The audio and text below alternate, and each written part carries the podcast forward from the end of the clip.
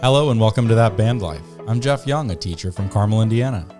And I'm Bobby Lambert, director of bands at Wando High School in Mount Pleasant, South Carolina. That Band Life, a podcast about making our careers as music educators more fulfilling so we can be happier, healthier, more productive, and more creative. This week, we'll be talking to an old friend of ours, Mr. Matt Black from Carmel, Indiana, about someone's attention. Well, he's an old friend, but he's not very old. He's just wise. I can still say that. He's old enough. It's fine. Before we begin, I want to tell you about the Dynamic Marching Shop. This podcast is coming to you ad-free. And one way you can support us is by visiting our website, dynamicmarching.com, and sign up for some of our awesome courses and instructional videos. In fact, many of them are free right now until the end of May, maybe a little bit into the beginning of the summer. But we encourage you to sign up for those videos and courses. Sometime soon, you're going to be ordering things like flagpoles and shoes and podiums and megavoxes. And we would love to win your business for that. I know sometimes you just continue to order products from the same people every year, but if you look at our prices, you might change your mind. We even offer deeper discounts on large orders. Please give us a chance to win your business. It's exciting to even think that that may be a possibility, right? Right. You know, I think a month ago I was like, man, I don't know. And with each day we kind of get some more positive news, at least from most states, about, hey, we think that, you know, it's going to be modified, it's going to be different, but we think that there's going to be some performances and some ensemble work that's here, and I'm really excited about that. Just to be safe, everyone should order like 5 or 6 pairs of gloves for each student in their band. That's exactly right. You should have for every rehearsal, they should have a pair of gloves.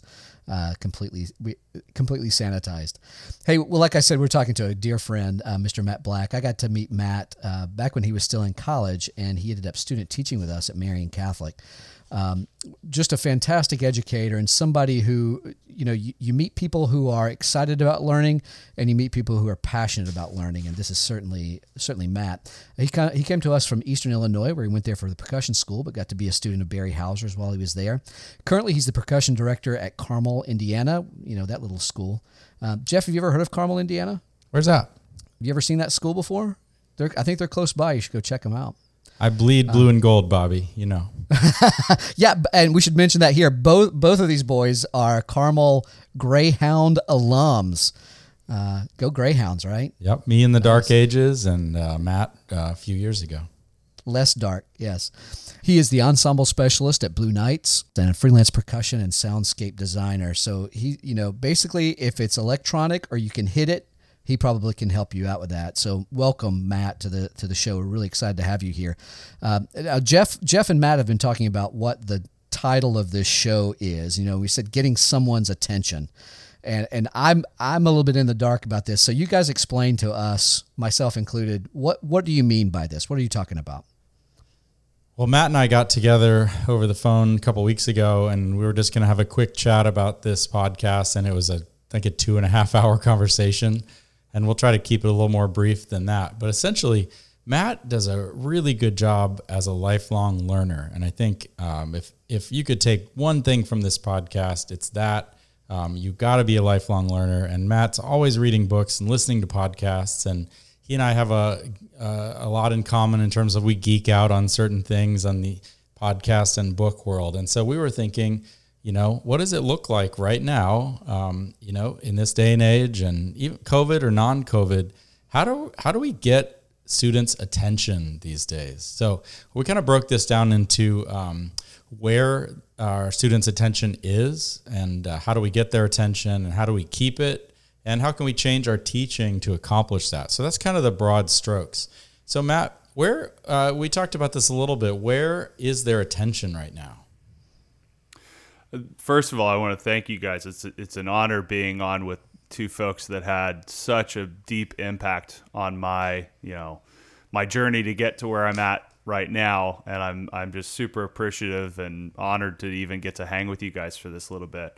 But in terms of where their attention is right now, they're kind of like we are, where they've gotten to spin their focus wherever they want. And they've kind of got to live the freelance life, you know, entrepreneur life as students. And so their attention is in a couple different places. It is connecting more digitally. So it is in social media. It is in advertising. It is in content consumption, whether it's YouTube or Instagram or TikTok.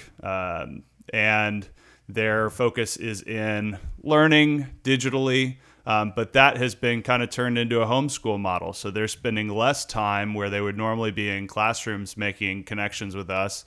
And they're able to knock out those assignments in 2 hours and then spend the rest of the day however they choose. So I think we're seeing a shift that's happened that has put us as teachers way more in touch with where they want to be focusing their attention. If we can capitalize on that, I think it'll help us moving forward when we come out of all this. Let's kind of break this down a little bit. So obviously social media is what it is. And, you know, it's not a cliche to say that everyone is into social media right now. So if we look at your typical TikTok, how long is a typical TikTok that somebody's going to watch? So full disclosure, I am not a TikTok user. Not either. But the thing that you can think about is platforms now are digestible in different amounts of time. So there's a reason why Instagram and Snapchat and TikTok are all able to exist, and YouTube are all able to exist. When we look at YouTube, the average video getting the most views is about 9 minutes long. If you look at Instagram, the typical video is about a minute long, 45 seconds to a minute. Your Snapchats, your Instagram stories, your TikToks are anywhere between 8 seconds and 12 seconds long. So depending on how the student is feeling at any given time, if they want to dive into something that's lengthy and really learn something, they're going to head to YouTube. If they want to check up on their friends and get updated on what clothing style is in right now, they're on Instagram. And if they just want quick little funny, instead of them going to watch a comedian now, they're on TikTok going to find and seek out little funny short snippets. And so much in the way that we think in our previous days of, I watch a TV show for something that's 30 minutes and I watch a movie that's an hour and a half to get this different experience, they're thinking in the same ways, just in a more micro way. So they're looking for media to consume that's 10 minutes long versus a minute long versus 12 seconds long, which is an interesting thing to think about when you're a marketer, because essentially what we're talking about today is how to be a marketer, and the product that we're selling is education to our students. Right. And us as adults, we think of Netflix as being one of the go-to attention grabbers right now. But I can tell you for sure that my 20-year-old and 18-year-old don't watch Netflix. Nope. They haven't seen The Tiger King. They're not interested in something that's 8 episodes that are an hour long. Maybe something's going to come out like that grabs their attention, but they have a flat screen TV in their bedrooms and it never gets turned on. It's always something else, either on their phone or on the Xbox. One of my sons is into Xbox. The other one is not. Yeah. Well, the thing that's killing me right now is the Quibi stuff. Have you guys seen that? They're like 9-minute. Yep. They're 9-minute episodes. Yeah. And they're marketing it as like, okay, I've got to walk on the treadmill for a little bit. Well, I'll do it for one Quibi, or like trying to use that as almost a measurement of time. Yep. And trying to get people to say, well, this is 2 Quibis worth of time for me. So I think that's a whole other level of stuff that is in that 9 minutes or less kind of genre. Advertisers, the old show a commercial during a TV show doesn't work anymore. And so these advertisers are spending big money. And I got to tell you, I just joined a band directors coffee group that was started by Chris Yee down in Texas. And I was on this group looking at coffee stuff, and I'll be darned if I wasn't buying a new cold brew maker 10 minutes later. And these advertisers know that. They know that word of mouth is now the best tool to market, and the best way to do this word of mouth is through a YouTube influencer now instead of just your normal TV ad. So some other things besides screens and such that are grabbing their attention. I know that every time I go to Kroger, there's students working, students that I've had in class. So I know there are a lot of students who are working right now. And as things progress through the summer, you're going to see more and more students working. We say that their attention is on school. I would tend to disagree based on what I'm seeing from my students is, you know, they might, if something's due at midnight, start it at 11:30, and not give it any attention really, or trying. I gave a quiz yesterday and, you know, clearly laid out what was expected in terms of not looking at other people's, or not looking at the internet or their notes or talking to other people. And everyone got 100% on the quiz, which has never happened in the history of my class ever. So what are they doing? They're all cheating. So when we say their attention's on school, I tend to disagree. I think they're just jumping through hoops to get to the end. If we have to do this long term, you know, assessment's going to have to change quite a bit. I'm on a little bit of a rant there, but you know, that is a place where people would say that students' attentions are right now, just not very much. Obviously, some kids are doing chores around the house for a little bit. They have girlfriends and boyfriends, and you know, your typical things that teenagers worry about. I know, working out, you know, Matt, you mentioned the term on brand when we were talking about that. What did you mean by that? On brand is something that these kids are thinking about now. They're seeing their social media platform as a brand, and they think of themselves as a brand. And a lot of that is because we're in the golden age of entrepreneurs. So if you want to start a company tomorrow, it'll probably cost you $9. And then you create your Squarespace account and you create your social media platforms and you're living the American dream. The American dream is live and well now. And so when you're looking at social media, you're trying to get the attention of your friends, and popularity has shifted from being a thing of the hallways, and now it's shifted to being a thing of being on social media. So you have them following social media influencers. And if you don't know what I mean by that, there's a reason why you still hear Kim Kardashian's name all the time. And it's not because she's really talented at anything. It's because she has everybody's attention on the internet all the time. And the students see that, and as they model themselves off of the celebrities that they see, they're thinking about, okay, what do I want my brand to be? And if, as I look at a band kid and I look at one of our band kid Instagram accounts, you'll see various photos of them in a band uniform, and they want everybody to know that they're really into band. And then you'll see something else where you'll see a picture of them with their car, and they want to be associated with a certain car. And then they need to be seen with this certain set of friends on social media. And that's where you hear of the crazy people taking 60 selfies in a row, picking out the perfect selfie because they want everybody to see them in a certain light. That's where they start to think of themselves like a brand, and they're marketing themselves. It's pretty crazy. It is. We didn't get the opportunity to see a picture of ourselves every day, you know, right, in our different outfits and our different situations when I was growing up. Maybe you did a little bit, but you know, you said they were using the term on brand as if, no, I don't wear that because that's not on brand for me. That's a really weird thing for me to think about. Absolutely. Bobby, do you see that in your younger kids? They're well, especially the YouTube portion of that and that influencer thing. There are the most bizarre and what I think are asinine channels for the preteen set. And my girls could sit and watch 6 hours and not move.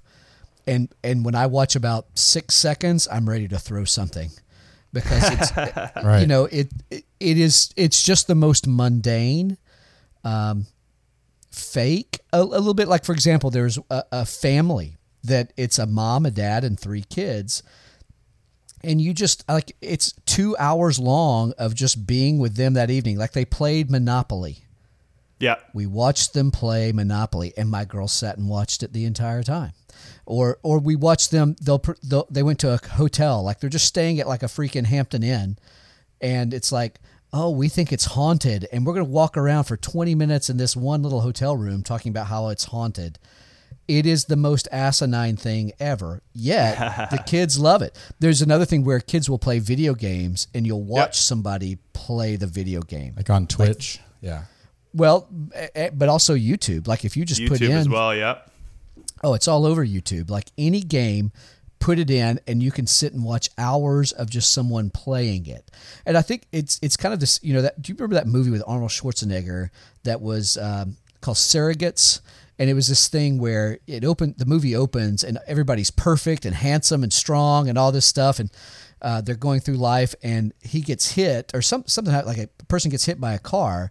And it turns out that was just a robot simulation. The real person was at home looking scrawny, haggard and drawn. Like, I feel like we're kind of shifting to that surrogate thing. I'd rather watch someone do this. I feel like the movie WALL-E was based on that same concept. Well, I'd rather watch someone do it than do it myself. That's a little bit of where I'm getting. Yeah. So this is something that I talked about on another podcast. I talked with my own sons about this, and that is, when are you going to start creating instead of consuming? And I think that's something that's going to be really important going into the future. And I think that's a good segue to what we want to talk about next. So now that we know where their attention is, how do we get their attention? And by we, I mean the big we, not the three of us, but the we as educators. Well, I think if I were a band director just listening to this, my first thought is, all of this is great for entertainment.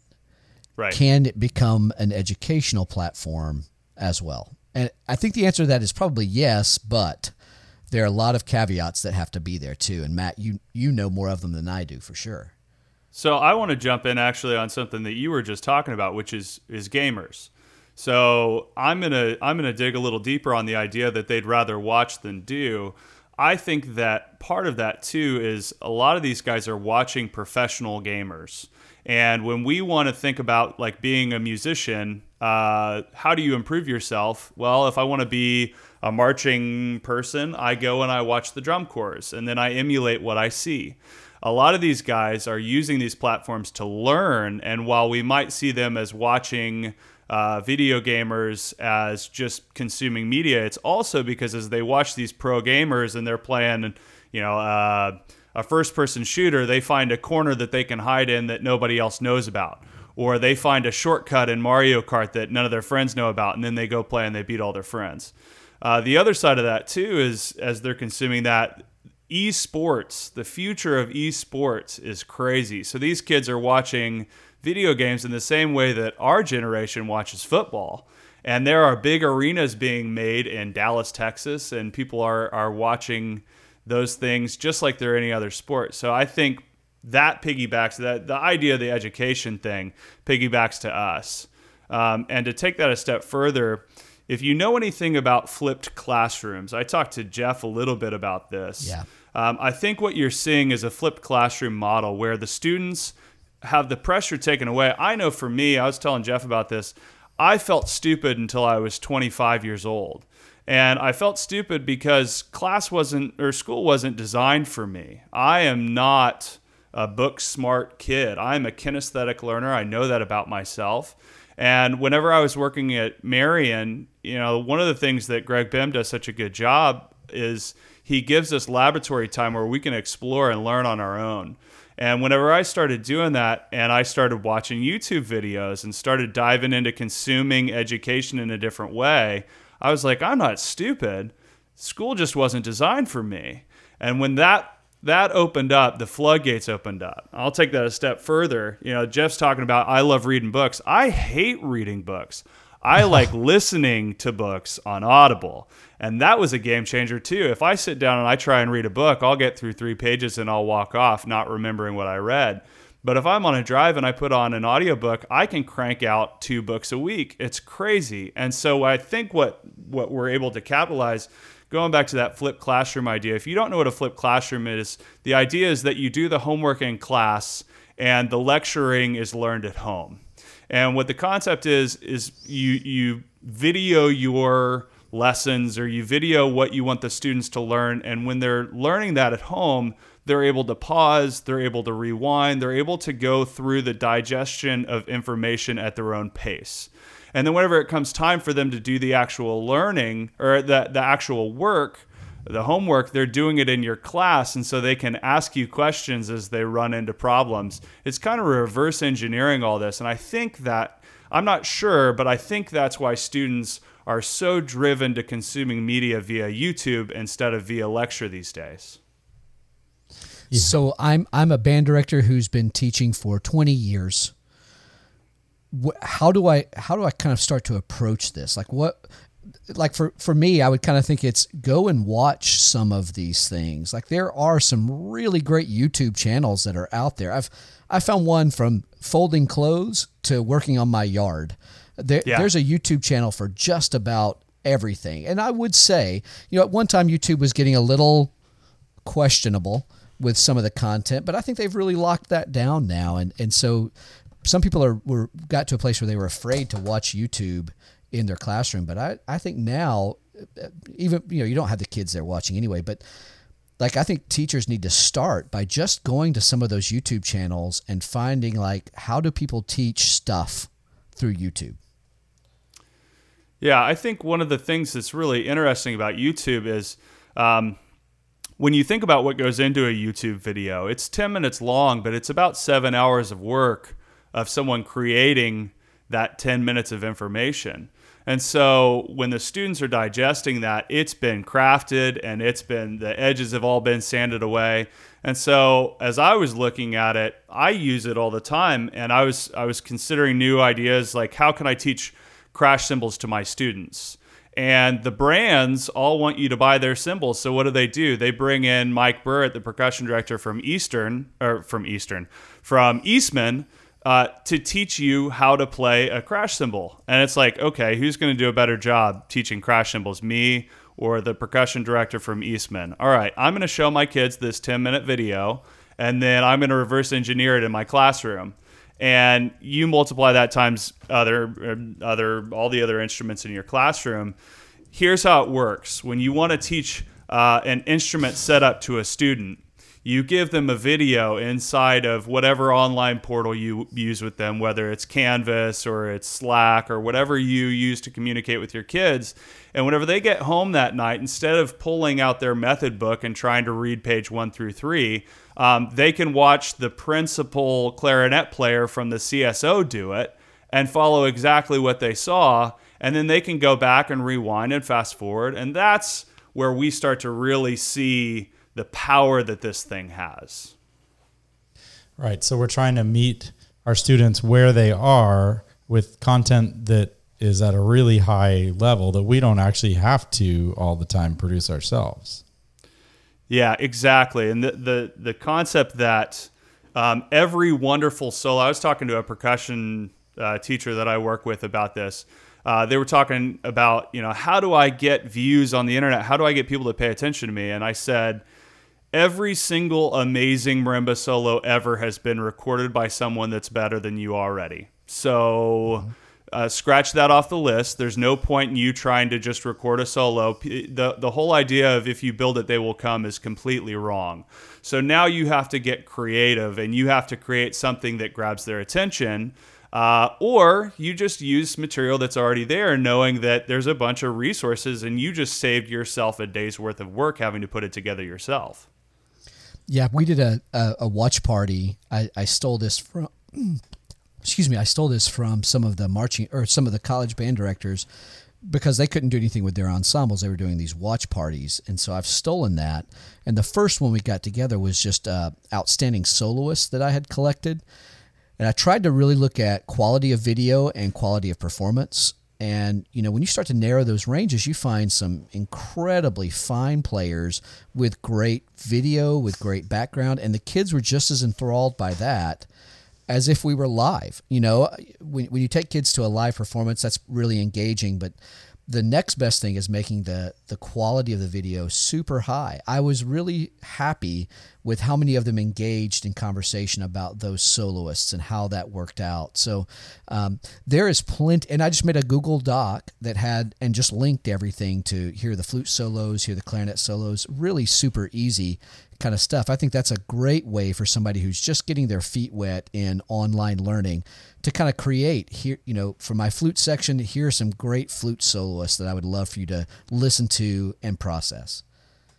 And then in terms of like how we get that to them, obviously we have learning management systems that help as well. But, you know, Bobby, you and I joke all the time at the end of our podcasts about how we don't do Snapchat. And, you know, Matt said at the beginning here, he doesn't do TikTok, but the reality is instead of maybe like making fun of those the way that we do is we need to get on them at least enough to know how our students are consuming that content. And maybe we can tailor the exact stuff we want them to see and hear and do in a way that they're actually consuming. Absolutely. And Jeff, I told you about two stories that made me a believer in Instagram. The first of which, I had shot a video of Carmel's drumline and I posted it on my Instagram, which I hadn't at the time really paid much attention to. And it got about 300 views in 24 hours. And, you know, it was what it was. Well, John Mapes, who is the percussion director at Chino Hills out in California, we use his drumsticks. And so he reached out to me and said, hey, man, do you have any videos from Carmel? I'd love to post something on my social media. And so I sent him the same exact video. And he posted it on his page. And it had 35,000 views in 24 hours. And I was like, okay, he has something figured out that I don't. And he has about 11,000 followers on his page. And so his reach just to students and educators is huge. And it's amazing.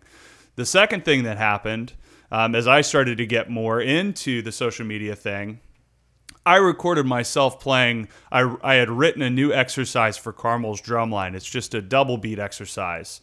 And I played it with an electronic track on my Instagram and I posted it. And lo and behold, I showed up the next day and all of my students had learned it. And that was a goosebumps moment. That was a light bulb moment where I realized, oh my gosh, my students are on Instagram. I just went to my students. I had this whole thing wrong the whole time. I shouldn't expect my students to come to where I'm at. I should go to where they're at. And I need to keep cultivating this and dive in a little bit further. It's pretty amazing. And that goes against pretty much everything that we as adults have been modeled or other people have modeled for us over the last generations, because it used to be cool to just say, no, I'm an adult. I don't do that. Right. You know, or you're going to come to where I'm at. Well, you know, I can hear band directors bantering right now saying, well, what about the social, like, for example, I do remember when Facebook started getting big and that was sort of your only choice at the time. And schools came out very intensely about you cannot accept friend requests from current students. Like at Marian, we had this big joke that at our graduation ceremony, Greg and I would sit there and the seniors would be, you know, in the block of seniors, you know, with their friends, and our phones would go nuts being friended by the kids, because once they walked across the stage, they could friend request us. Yep. Do we combat that by having a separate account that's only school related and make sure that it's always just communication and not friendly banter? Yeah, right on. So like that's probably, and that's what I think many directors would be asking, like how do we do this? And I think Jeff's point is right on. That's one of the ways that you do it. It's the Wando Band Instagram as opposed to the Bobby Lambert at Wando Band Instagram. Are there other things that we should be looking at? I think we could easily, and I think Matt would agree, we could easily choose the content, but have our section leaders disseminate that content. Yeah. So what I've done, so on your Facebook, an option that you have is to make things public. And that means that anybody that goes to your page can view what you're saying. And the thing that's interesting about Facebook is when you add a friend, it kind of unlocks all of your information to them. But if you leave everything public, your students can come and visit your Facebook without you having to without them having to give up kind of that personal page to you. And so that helps. The thing that's also big with Instagram is that's kind of how Instagram works anyways. You post to your profile and there isn't that I have to connect to you to unlock everything. And so that really has helped me in the past. I am of the mentality, and call me old-fashioned, but I am not going to post anything on any social media platform or anywhere on the internet that I wouldn't be comfortable with any parent sitting right next to me or any administrator sitting right next to me viewing. And so the idea that things are going to be public, I'm not going to post anything personal I don't want anybody reading anyway. And so that's helped me a lot. And I don't still to this day add students on Facebook. I also don't add them on Instagram. I keep up with them. Another option on Facebook is you can subscribe to someone without befriending them. And what that does is that adds them into your feed so you see when updates happen from them. But it doesn't unlock that weird, are they messaging the teacher? Are they not? I keep all messages exclusive to email still, just so I have a paper trail that my administrators can see. Right. Yeah. Mm-hmm. Definitely no direct messaging in those apps between teacher, even if it's like a young staff member. Yeah. I can tell you one of the things that we've actually looked at now is having an Instagram account, but having it so that there are about three or four of us, like for Wando bands, there are about three or four of us that can go in and see and do. And that's a little bit, I mean, you could still say you could get rid of stuff or whatever, but that's at least one of the ways we've tried to get to a place where it's safe for everybody, but it's still very viable, because we, honestly, we're only about a month into this Instagram world. But I know exactly what you're talking about. The kids see it, and that we can get more information to them quickly than almost any other platform. You know who's really good at this is Barry Houser. Barry Houser connects with all of the MI over Snapchat. I still get Snapchats from him about University of Illinois stuff. And you want to talk about marketing and branding, that guy is fantastic at that. If you check out the University of Illinois stuff, all the stuff he does with connecting with seniors that are graduating and creating flyers. And I asked him one day, I said, who do you have doing that stuff for you? And he looked at me funny and he was like, that's all me, man. I've learned all the Adobe stuff begrudgingly, whether I wanted to or not. And I've just kind of been muscling it out. It's like, okay, well, if that guy thinks that it's worthwhile with his 400 students, then I should probably be taking the time to do this.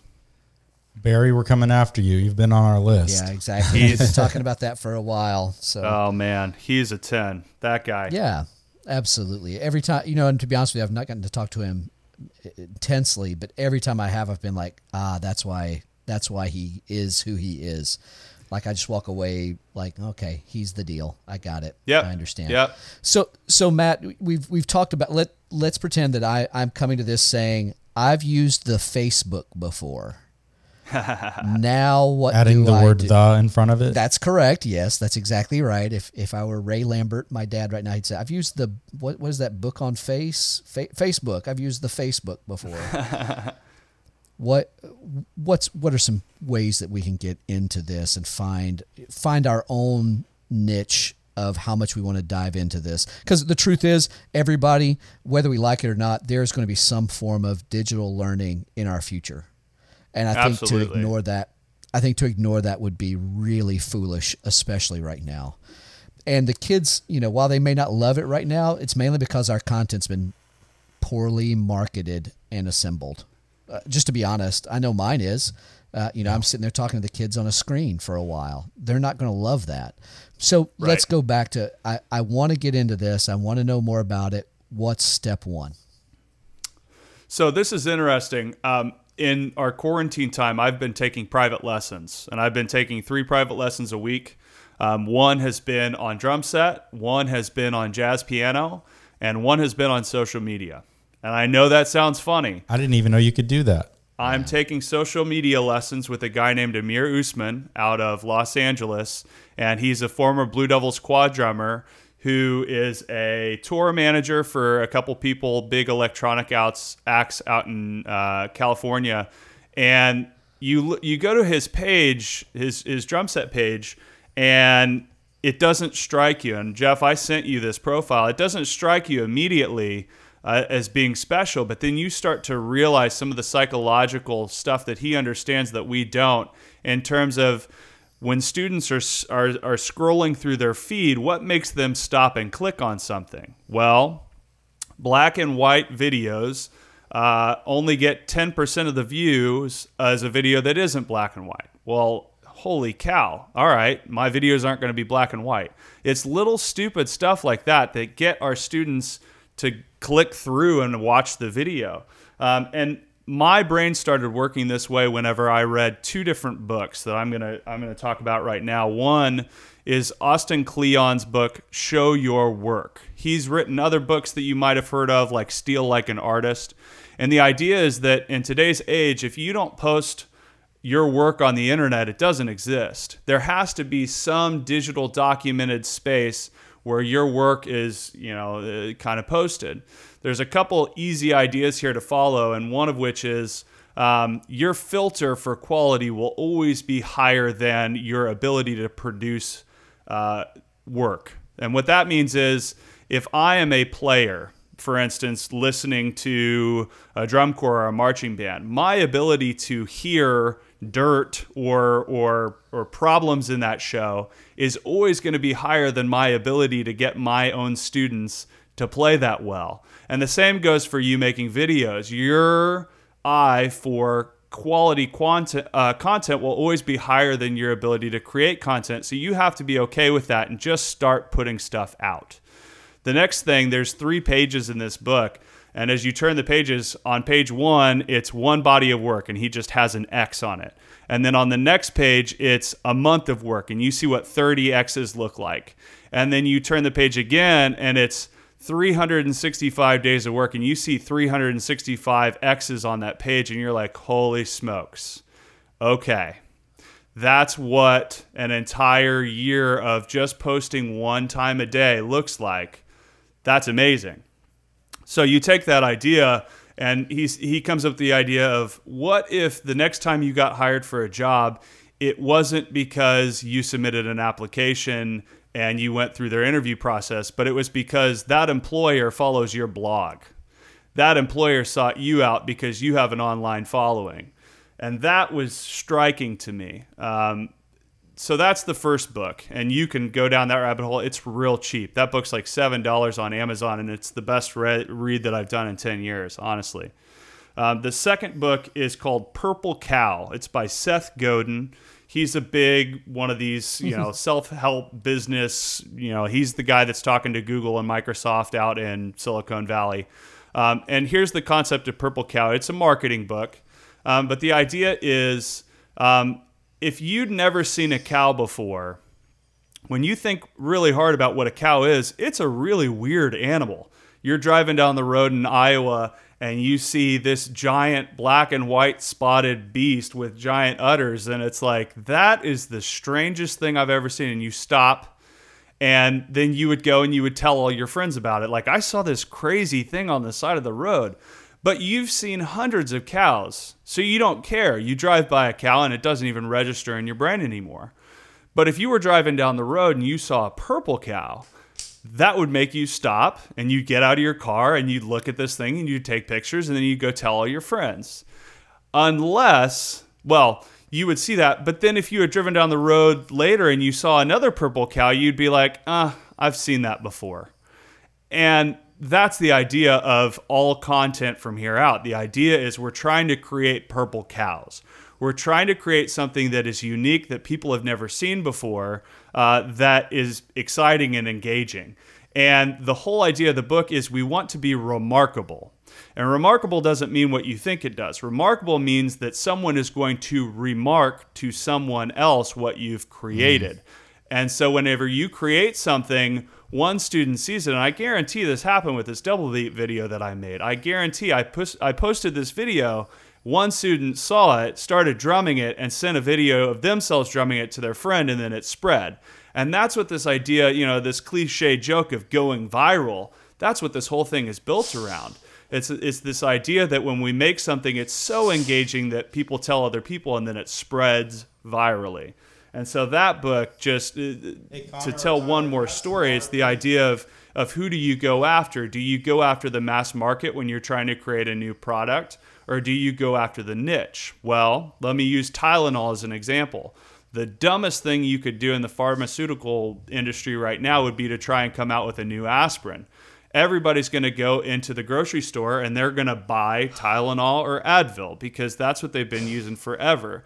Instead of coming out with the new Tylenol or Advil on the shelves, you're going to create something that's niche that is going to trickle down. So you create something that is unique, that's going to get a cult following of people that are going to, you know, be obsessed with it and love it.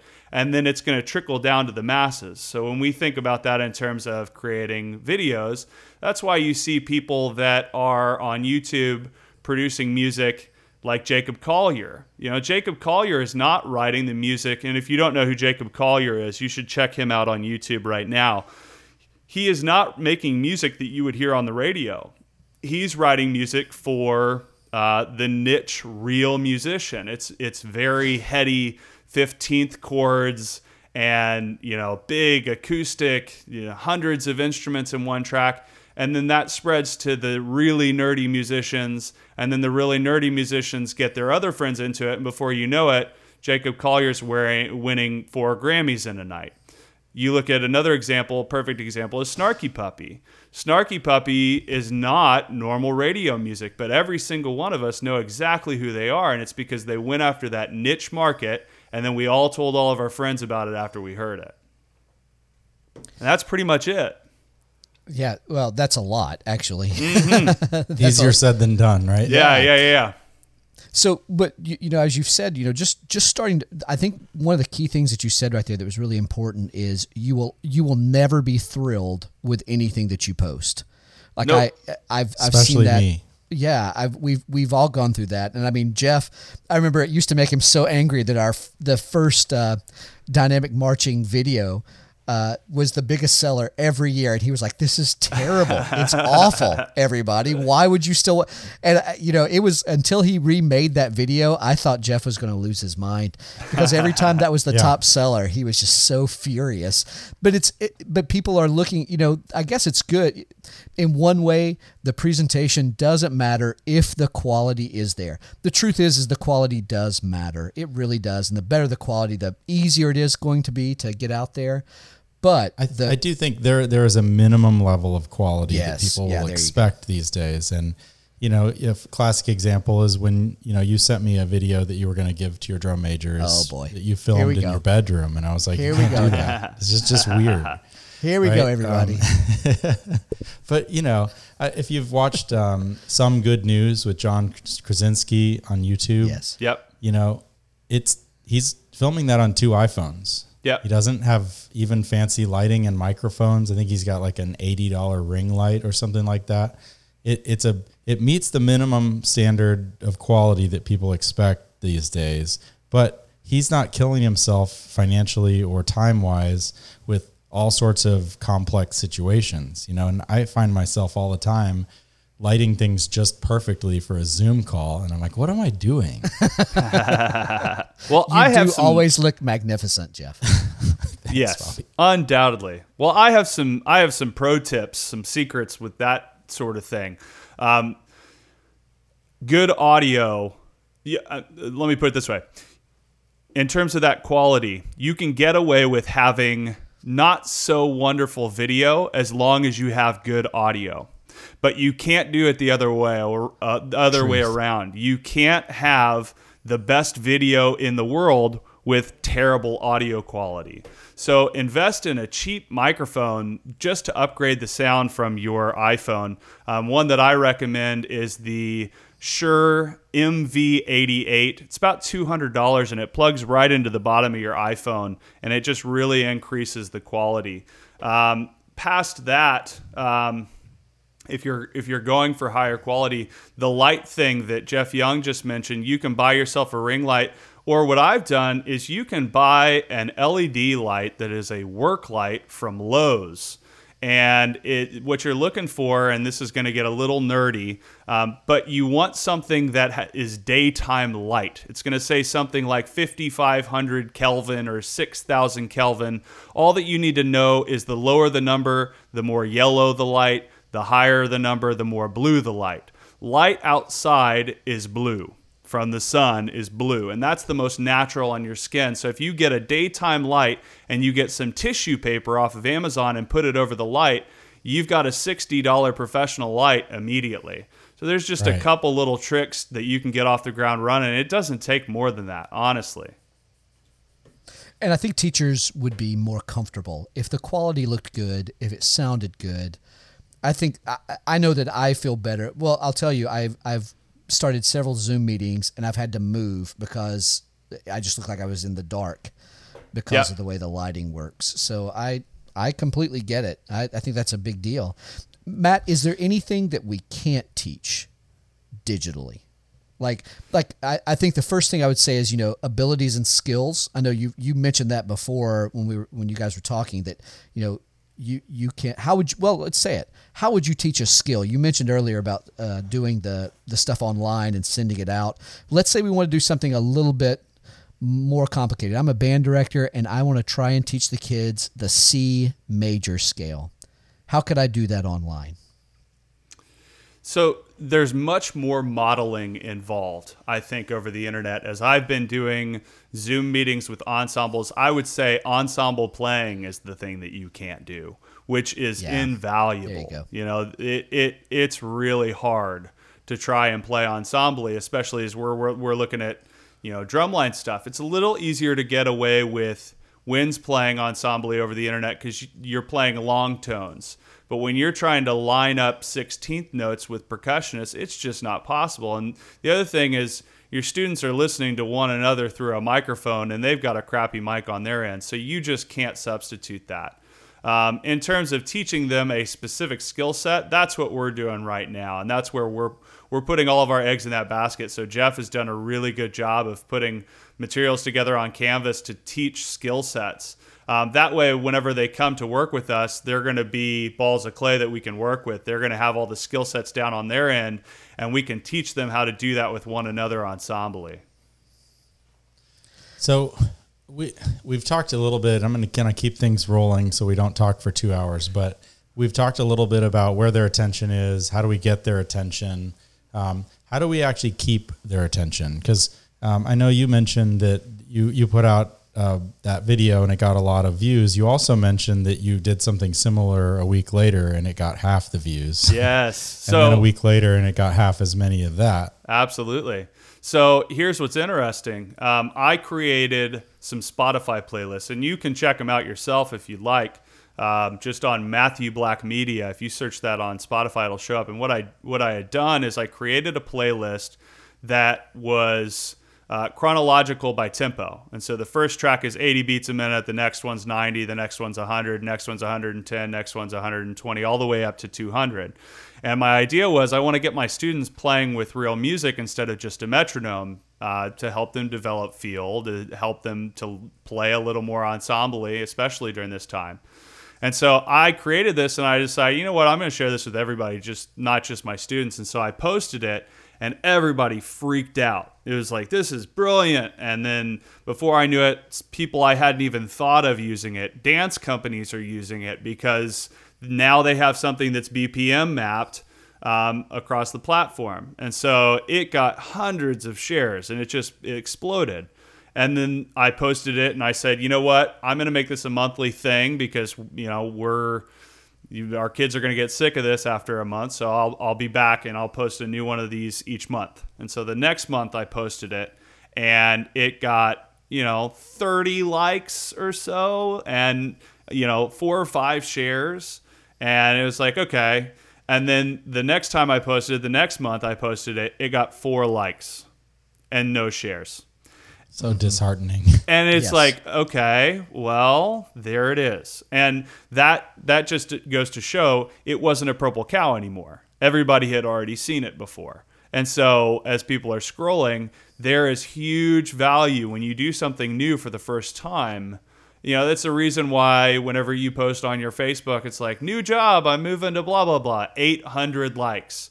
And then, you know, you post, you know, a picture of your dog and it's like 7 likes. It's like, yeah, I've seen 100 photos of a dog today, but I haven't seen any of my friends get a new job today. Okay, cool. And just apply that to everything. So how do you keep their attention? Well, you've got to constantly be adapting to the algorithm. And the algorithm is the big mean computer thing that decides what gets viewed. And that's something that's important for everybody to note as well. When you post something on Facebook or Instagram, what it does is it releases your post to about 10% of your viewers. And those social media platforms watch how the viewers interact with that. So if I'm on Instagram or I'm on Facebook and I'm scrolling through my feed and I stop on something and I look at it for 4 seconds, Facebook and Instagram say, oh, okay, this is an engaging post. But if I keep scrolling, it's going to stop sharing it to my people.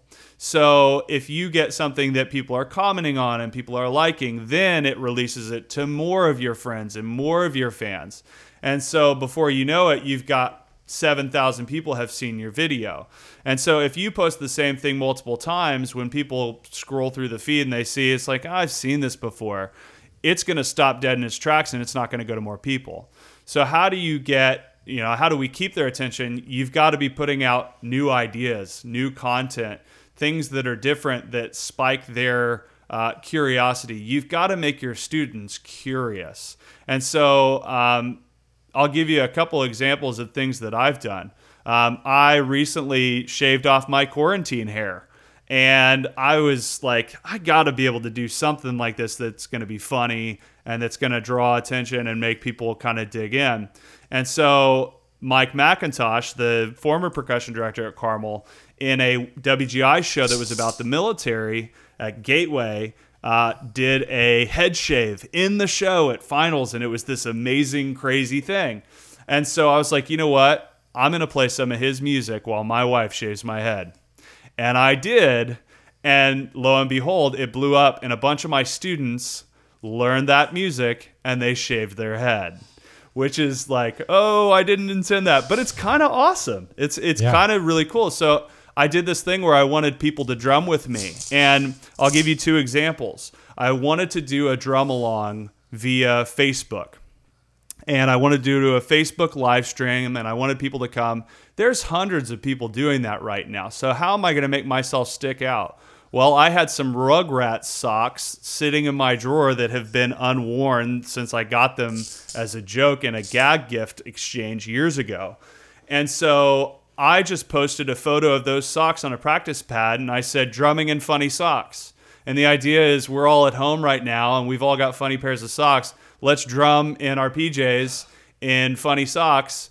Everybody come and join me. And it blew up. And before you know it, I've got, 600 people logging in to come and drum with me. It's that sort of thing where you just put that little extra bit of effort of how can I get their attention with something that they haven't seen all day. And sometimes you it's like being creative with anything else. Sometimes you just don't have ideas and that's okay. But sometimes something will come to you. And once you start thinking in those terms, it's like being any type. It's like being a photographer, Jeff. It's like, if you're not looking for shots when you go to shoot, nothing pops out at you. But as soon as you start seeing the shot, as soon as you start being in a public space and you start looking for the shot, it starts popping out everywhere. It's like the matrix gets uncovered. And it's the same thing when you're creating this content. As soon as you start to get a couple ideas, everything starts to unfold. And another idea with that too is go follow other social media people that are doing what you do. So a lot of my ideas come from other Instagrammers that are percussionists. A really fantastic percussionist, his name is Rob Knopper, and he is one of the percussionists with the New York Met. And he shares instructional videos all the time that are really, really engaging. And so I'll take some ideas that he did and I'll repackage it as my own, and then I'll post it on the internet. How many times have the Rubank books been repackaged as somebody else's method book? Today's version of that is you see somebody else post something on social media, you put your own spin on it, and you make your own video. There's no shame in that at all. Right. So Matt and I kind of came up with a list of things, and this is going to sound listicle-like, but these are some just quick ideas on how to keep their attention. So obviously we still have grades. Yes. We still have attendance. We still have things that, other parts of the internet don't have that our students need. So that's one thing. Another thing that we've learned from social media is that a loyal fan base that trusts you is really important. And in the case of, education, that loyal fan base that trusts you comes from the way that you interact with your students, the way you treat them, and that sort of thing. And then obviously what Matt was just talking about is on our list. That's new, novel content and information that's kind of cool. We want groupthink to come our way, right? I know that we've all had classes where I had one in recent years where the class turned against me. And it was only 16 kids. It was a really small class, but that particular class, I never got him back. There was the group think was we are not on the same team. And that was really frustrating. Another thing, how to keep attention. We talk about how we follow who we want to be like. And so we want our students following the great musicians and the great drum corps and the great, you know, all of these things that we want them to be like. The other thing is we follow who our friends want to be like. That's a Matt quote that I wrote down that I thought was, I've never heard that before, but it's certainly true of this generation. Is even if you don't like cars, if all the cool kids like cars, you better be following all those people. Yep. And then, you know, we talked about this, Matt, is that like if you look at Will Smith or The Rock or Ninja or Phineas, there are people on the internet right now that they're killing it in social media across all platforms. And there's some commonalities that we can learn from if you just go to where those influences are and influencers are and study what is engaging about their content and then make it work for what we do. Yeah. And I got one catch-all for all of that, keeping their attention. The biggest one is earning their trust. And there's two little tips that I'm going to give you. One is don't post pictures of your dog or your food. Nobody cares.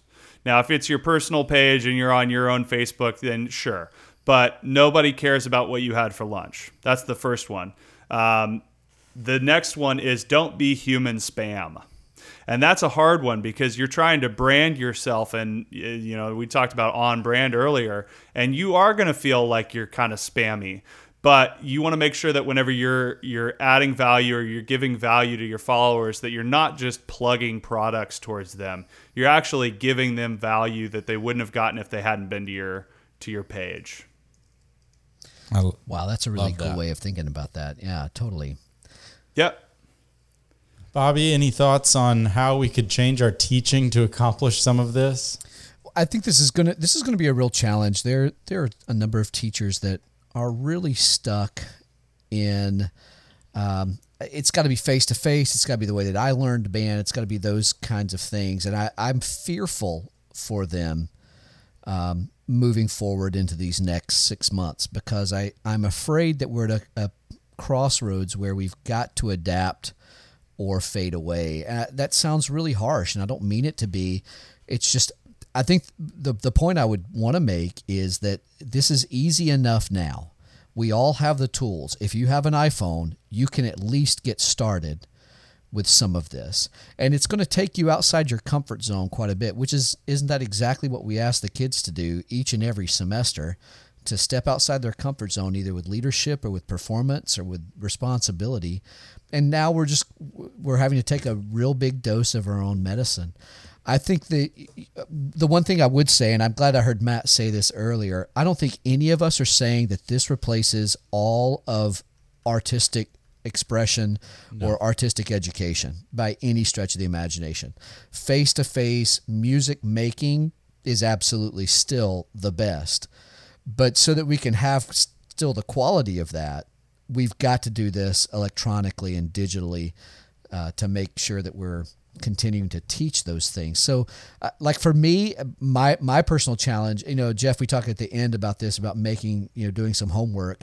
I actually did a video with the kids last Friday. Actually was working with the Carmel drum majors on Zoom. And when I actually went over to the band room to do it. I just needed a little bit of space. And it was so wild being in the band room. And so I took a video of just being in the band room, and I sent it out to the kids, and I got so much great feedback from that. They wanted to be there. So maybe the last part of that I would say is think about what the kids want and need and try to meet them in those places. How can I get that? No kid wants to be a bad player. Now, they may be a little bit lazy sometimes. They may be this, that, or the other, but they don't want to be a bad player. So, but they've got to find the right way to find how to be a great player. And that can be a lot of different ways. So there's a thing I read on here about differentiated instruction. This is about as differentiated as it can get. Right. And so it's a really cool challenge of thinking about how this can go. And I hope peers and colleagues will take a look at this and say, all right, how can I be on the, well, see, we're no longer on the front edge of it. The kids are about 3 years ahead of us. Yep. But how can we at least get into that flow again and meet them where they are? And that's sort of our, that would be my final word on it. We're supposed to meet kids where they are. This is where they are right now. And I don't want anybody to come away from this podcast thinking that the three of us are saying you must change all of your teaching to digital and social media marketing. What we're saying is that we have to add this into the mix of what we're doing. We can't just go back to the way we were doing things, because the way we were doing things maybe only worked in our own heads. Yeah. If that makes sense. You know, because of what I was saying earlier, the modeling that we've been exposed to as teachers, as adults growing up, you know, things change and things changing was always seen as scary and bad. Yeah. You know, well, the last bit that I'll add is, we're so used to having our students for 2 and 3 hours at an afternoon rehearsal, or we're so used to having them for a full 50-minute class period. In this time that they're at home, the hardest thing that I've found is helping them feel short successes, because they're not in the same room with their friends able to play that exercise for the first time. Coming out with a simple Instagram video that's only a minute long that they can learn one skill set, whether it's a C major scale or whatever it is, if you can make them feel a short success in a minute or less, you're going to gain that kid at a level you couldn't have possibly achieved when you were trying to connect with them all. The last bit that I'll add is we started doing video assignments whenever I was still at Marian Catholic. And one of the things that you miss out on in that ensemble setting is that one-on-one connection that you see with the students. The place that we don't get to see our students play is when they're practicing on their own. And this has opened up a unique opportunity for us to have our students shoot video and kind of get to peek behind the curtain at how they're practicing. And so you give them a video assignment and you get to hear some problems in your band that you might not have known that your band had. Oh, wow, we struggle with tuning F in my saxophones worse than I realized that we did. And I thought we were good on that. When I listened to it in the full band, I realized, oh, it's just these two students. And once I get them fixed, we're all good. You would have never known that if you were sitting in a room of 100 people at the same time. It's a great opportunity to give your students one-on-one attention, and they're going to feel it too. They're going to feel more cared for on their end as well, which I'm always looking for those opportunities. For sure. Well, Matt, it's been a pleasure talking with you, and hopefully we get to do this again on a different topic of your choosing, because you're a smart guy. You got a lot of fun things to add to this conversation. And before we wrap up, Bobby, I have a few things I would like our audience to do. Obviously, we want you to listen. So subscribe on your favorite podcasting host. And, you know, go on our socials and give us a little bit of social love and sharing. Yeah, I was going to say, I would love it if people go on to our pages and stuff and say, hey, that didn't suck. This was pretty good. Give us 5-star rating, you know. Yeah. And it's also so other people can find us. You know, the way the Apple or the iTunes thing works is unless you have enough ratings or whatever in the search, you don't come up very well. So I know there's 20,000 band directors out there who would benefit from this conversation. We average 400 to 500 an episode, so we share that love to those other people. And, you know, a rising tide raises all the boats, as they say. Absolutely. So feel free to email us. You guys know our emails by now. And just let us know what you would like to hear from us on That Band Life. So thanks for listening. Until next time, I'm Jeff Young. And I'm Bobby Lambert. And this is That Band Life.